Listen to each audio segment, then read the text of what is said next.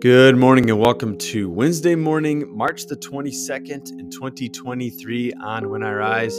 Today we continue Year A, the fifth Sunday in Lent, and on the Wednesday of the week, we'd like to pick up one of the extra passages from this week from the Revised Common Lectionary and this week of the Church's calendar year. And so we actually have a selection of extra passages this week because of a one-day holiday on the weekend of this week. It falls on Saturday.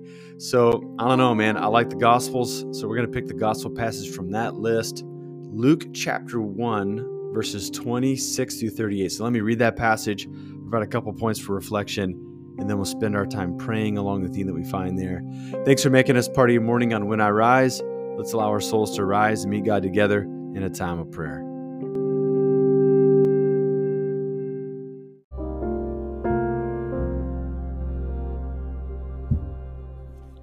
Luke chapter one, verses twenty-six through thirty-eight. When Elizabeth was six months pregnant, God sent the angel Gabriel to Nazareth, a city in Galilee, to a virgin who was engaged to a man named Joseph, a descendant of David's house.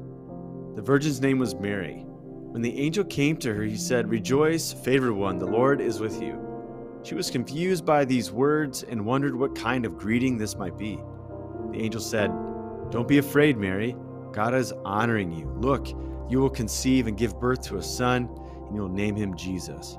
He will be great, and he will be called the Son of the Most High. The Lord God will give him the throne of David, his father. He will rule over Jacob's house forever, and there will be no end to his kingdom." Then Mary said to the angel, "How will this happen since I haven't had sexual relations with a man?" The angel replied, "The Holy Spirit will come over you, and the power of the Most High will overshadow you.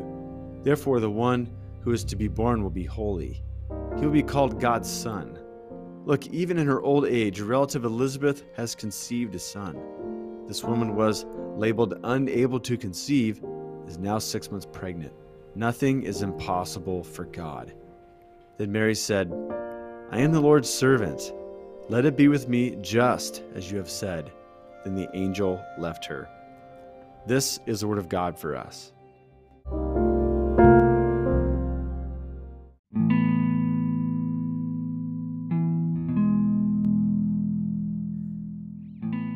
Man, I hate to be that guy, but uh, you know that Christmas song that everyone loves, "Mary, Did You Know?"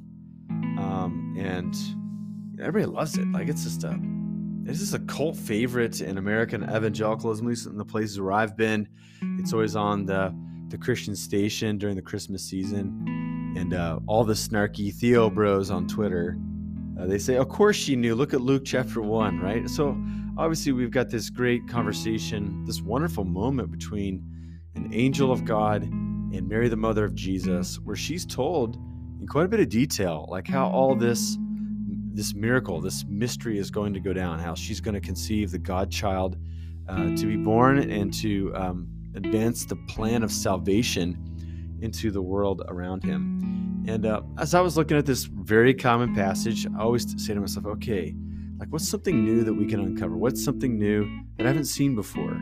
Um, is there something from one of the big books, or is this something from me poring over it and meditating on it? Sometimes, and I would encourage you to do this as well, I do like a, a bit of a meditation where I try to place myself in the story. Um, if I'm not one of the characters, if I don't resonate with one of the characters, then I just, I don't know, consider myself like a passerby or someone who's in the room next door, or maybe someone who like one of the characters conveyed the story to. I try to place myself in there and just see what God impresses upon my heart. Because what we have in the history of Christianity, we always have a biblical reflection in two voices, right? We've covered this before, When I Rise, but there's like this academic voice, right? Where we look at the words and how they're used, the grammar, the syntax, um, the ways in which, you know, if that story is repeated, uh, we can compare and contrast the details, right? Um, make some conclusions in an academic sense, like looking at this text like it's a thing to study.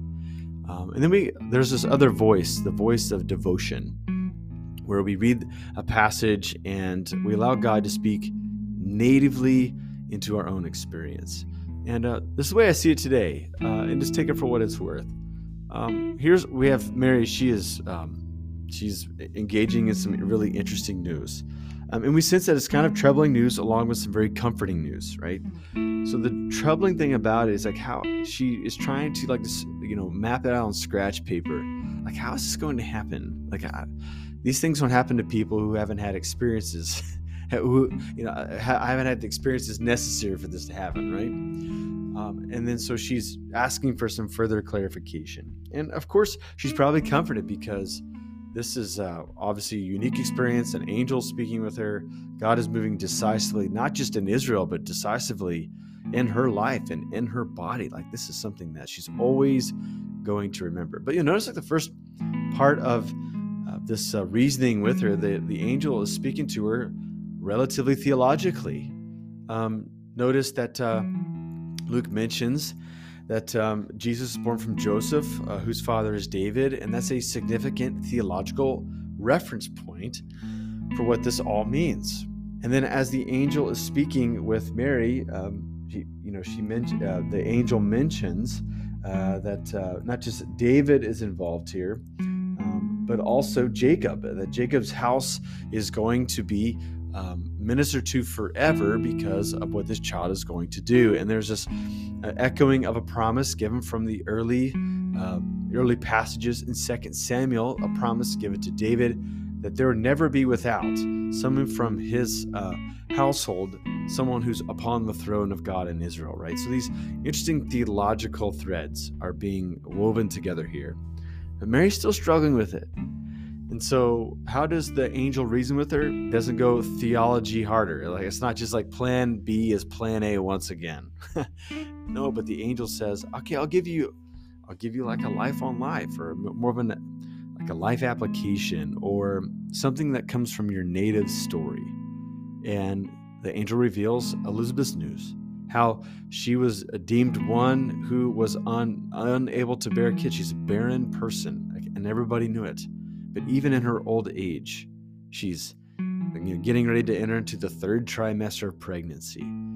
And this is a sign that nothing is impossible with God, right? And that is something that seems to help Mary, you know, in all of her bewilderment in this experience, have the confidence to embrace the unknown and to step into the unknown. And this might be how like religious uh, knowledge happens, right? Like we we have to have the good technical theology. Like we need to have uh, teachers and preachers and academics and theologians conveying to us um, the story of God uh, through the rationality and through the guild and through the study and through like the, the harmonizing of all the traditions. Like many of us would say that, that we've had profound Christian moments in our lives when someone was able to bear the word of God in our lives, and because of that, our, our imagination was stoked and our souls were thrilled by this, all these things that we were learning. Okay, so that's part of it.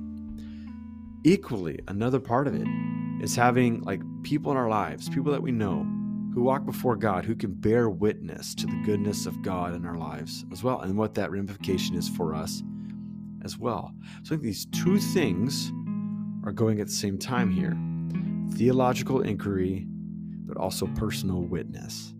And I think that you and I need to be asking for these two things for religious knowledge in our own lives. We need to be saying, God, give me the great teachers and preachers. Give me uh, sources that I can read or uh, things that I can listen to, which help stoke my imagination and help me to reason like some of these very challenging concepts, categories of theological inquiry, because that will lead to praise and doxology. We also need to have our ears open to the stories around us, uh, the people who are walking with Jesus, and they can say from their own lives and experiences the things that we can be confident in as well. So my prayer this morning is going to be that our ears will be open in these two directions, towards an understanding theologically and towards the bearing of the witness of the church around us as well. So those th- two things in mind, let's spend some time praying to our God this morning.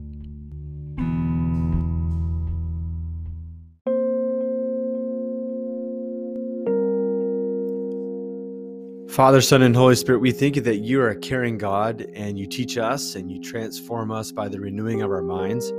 We also thank you for this varied, benevolent, uh, mosaic community that we belong to called the church, uh, where we can learn from others by watching them and listening to them as they share from their own faith story. And we thank you that there's a pattern in the story with Mary and the angel, uh, that we get to grapple with uh, the categories of religious thought that have been uh, shared about and have been argued and debated and proven to be true again and again throughout the generations. We thank you for preachers and teachers who love to pull the big books off the shelves and who spend hours in studies and who try to craft arguments, and they try to engage and grapple with the uh, emerging de- uh, thoughts of the day and try to bear witness uh, to what Jesus is doing um, because of all that inquiry. And so we thank you for the guild. We thank you for the church. What helps us to think through our faith as rationally, as logically as possible.